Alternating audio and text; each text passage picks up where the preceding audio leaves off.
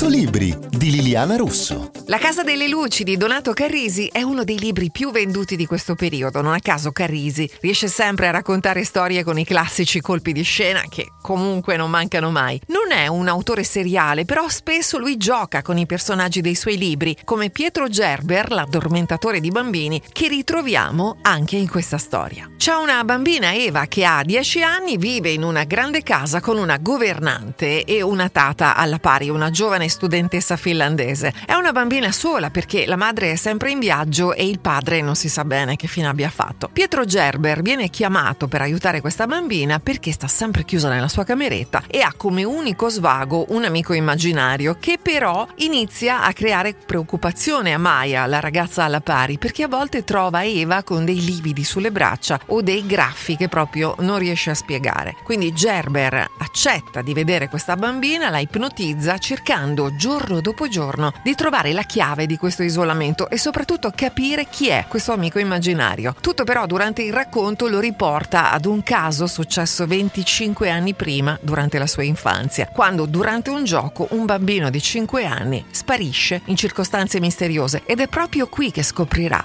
qualcosa di davvero sconvolgente. La Casa delle Luci di Donato Carrisi è pubblicato da Longanese. Io sono Liliana Russo e vi auguro buona lettura.